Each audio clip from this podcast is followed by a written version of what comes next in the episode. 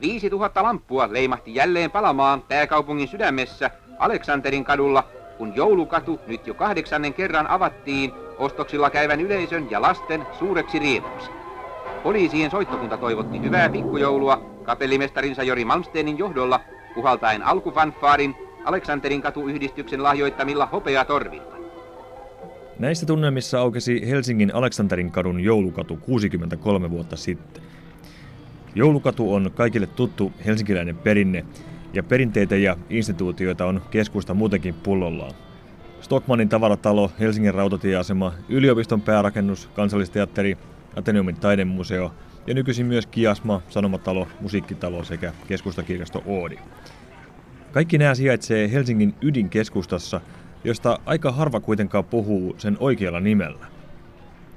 Helsingin keskusta-alue muodostaa kaupunginosan nimeltä Kluuvi. Nimistössä Kluuvi on jossain määrin näkyvä elementti.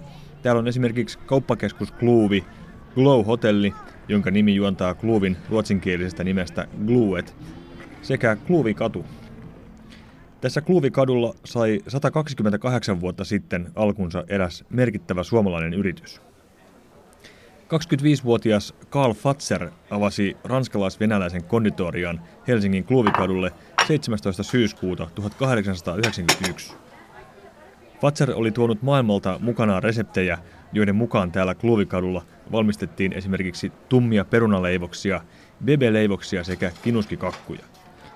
Näin historian tutkija professori Laura Kolbe arvioi Fatserin ja sen liikepaikan merkitystä Radio Suomen haastattelussa muutama vuosi sitten. No se on suuri. Tähän on 125 vuotta takana on aikamoinen kulttuuri ja, ja tietysti myös taloudellinen menestys. Ja on todettu, että juuri tämä merkki tai tuote on Suomen tunnetuin brändi. Että kyllähän se kertoo siitä, että, että menestys on ollut valtavaa ja tehty työ on, on kantanut hedelmää ja tietysti paljon hyviä syötäviä. Karl Fatserin kerrotaan aloittaneen oikealla paikalla, oikeaan aikaan ja vielä kaiken lisäksi oikeassa maassa. Eli oliko tuohon aikaan voinut valita täysin väärän ajankohdan ja paikan?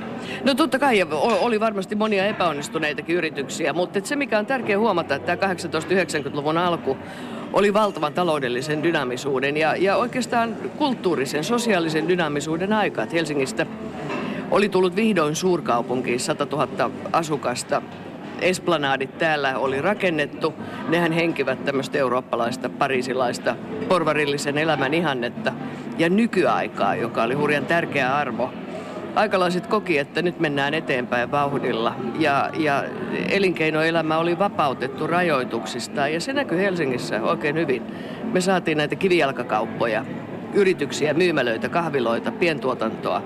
Ja Fatser osui juuri tähän sykkivän, voi sanoa oikeastaan kliseisestikin sykkivän sydämen alueelle tässä kasvavassa pääkaupungissa. Mikä on historian tutkijan ja tuntijan mielipide?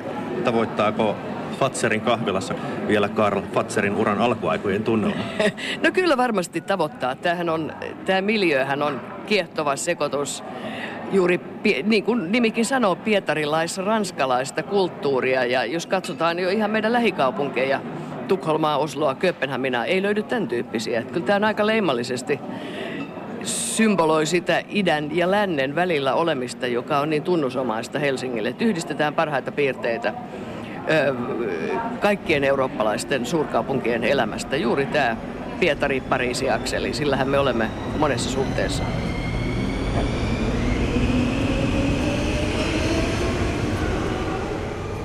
Kluuvin osaan kuuluu myös Kaisaniemi, joka ei siis ole kaupunginosa, ei osa-alue, eikä enää edes metroasema. Kaisaniemen asema sai uuden nimensä vuoden 2015 alussa. Se oli kaupungin lahja Helsingin yliopistolle sen 375-vuotisjuhlavuoden kunniaksi. Nimi Kaisaniemi on peräisin ravintoloitsija Katariina Kaisa Vaallundilta, joka perusti vuonna 1839 Suomen vanhimman yhtäjaksoisesti toiminnassa olleen ravintolan, ravintola Kaisaniemen. Ravintola suljettiin vuosi sitten tammikuussa 2019. Nyt rakennus on niin huonossa kunnossa, että sinne ei päästä edes sisälle katsomaan – Nimi Kaisaniemi kuitenkin elää paitsi tässä Kaisaniemen puistossa, myös sen keskeltä löytyvässä paratiisissa, jossa mä piipahdin viime helmikuussa. Keskellä helmikuun pakkasia ja hiihtolomaviikkoa on ihan hyvä hetki kurkistaa tämmöisen paikkaan, joka on aidosti keskellä Helsinkiä, paikka, jonka moni tietää ulkonäöltä, mutta en tiedä kuinka moni täällä on käynyt sisällä. Helsingin Kaisaniemen kasvitieteellinen puutarha ja tarkemmin sanottuna vielä puutarhan kasvihuoneet. Nyt astuttiin sisään palmuhuoneeseen ja täällä on kyllä lämpö kohdalla. Puutarhuri Mikael Lindholm, onko minkälainen paikka olla töissä? Ei ole valittamista ainakin lämpön, lämmön suhteen näillä paukkupakkasilla kun ulkona on, niin, niin tällä hetkellä on palmusalissa tosiaan ja 27 astetta suurin piirtein tässä päiväsaikaan ja kosteuttakin siinä 90 paikkeilla, että lämpöä ja kosteutta riittää. Palmusali, niin kuin sanoit, on ensimmäinen huone, johon tutustutaan. Mihin täällä kannattaa kiinnittää huomioon? Palmusalissa on, on arkkitehtuurin lisäksi sitä kasvi, kasvisisältöä on aika erilainen verrattuna sitten meidän muihin huoneisiin, että täällä on kasvien evoluutiota esitelty laajemminkin, että, että tässä kun lähtee kiertämään tätä huonetta, niin pääsee näkemään, että miten kasvit ovat kehittyneet vuosimiljoonien aikana. Hauska kontrasti syntyy siitä, kun katsoo lasiikkunan läpi ulkopuolella. Siellä on hanki ja siellä on miinus, mitähän siellä on tällä hetkellä, miinus 13 suurin piirtein. On, Onko tämä lämmönvaihto ongelmallinen tämmöisten tropisten kasvien kanssa? Pysyykö täällä helposti kasvit hengissä? Kyllä ne pysyy meillä täällä, että sen verran hyvät lämmitys, lämmitysjärjestelmät meillä on alla, että täällä sekä, sekä seinissä että lattioilla ja, ja pedeissä on, on lämmitykset on päällä, että lämpö pysyy siinä 20 ja 30 välissä suurin piirtein. Kaisaniemen kasvitieteellisen puutarhan kasvihuoneiden historia juontaa pitkälle 1800-luvun puolelle. Mitkä täällä on vanhimpia kasveja, osaako sanoa? Varmaa tietoa meille ei ole, että mitä, miten vanhat meidän vanhimmat kasvit on. Että sotien aikaan, kun nämä räjähdykset tapahtuivat myöskin täällä ympäristössä, niin myös käytännössä kaikki kasvihuoneet tuhoutui tai lasit tuli sisään ja, ja myös kasvit sitten tuhoutui siinä samalla. Että varmaa tietoa ei ole, ei ole että, että meillä olisi vanhempia kasveja enää hengissä. Että. Tämäkin on siis Kluuvia, Helsingin keskustakaupungin osa.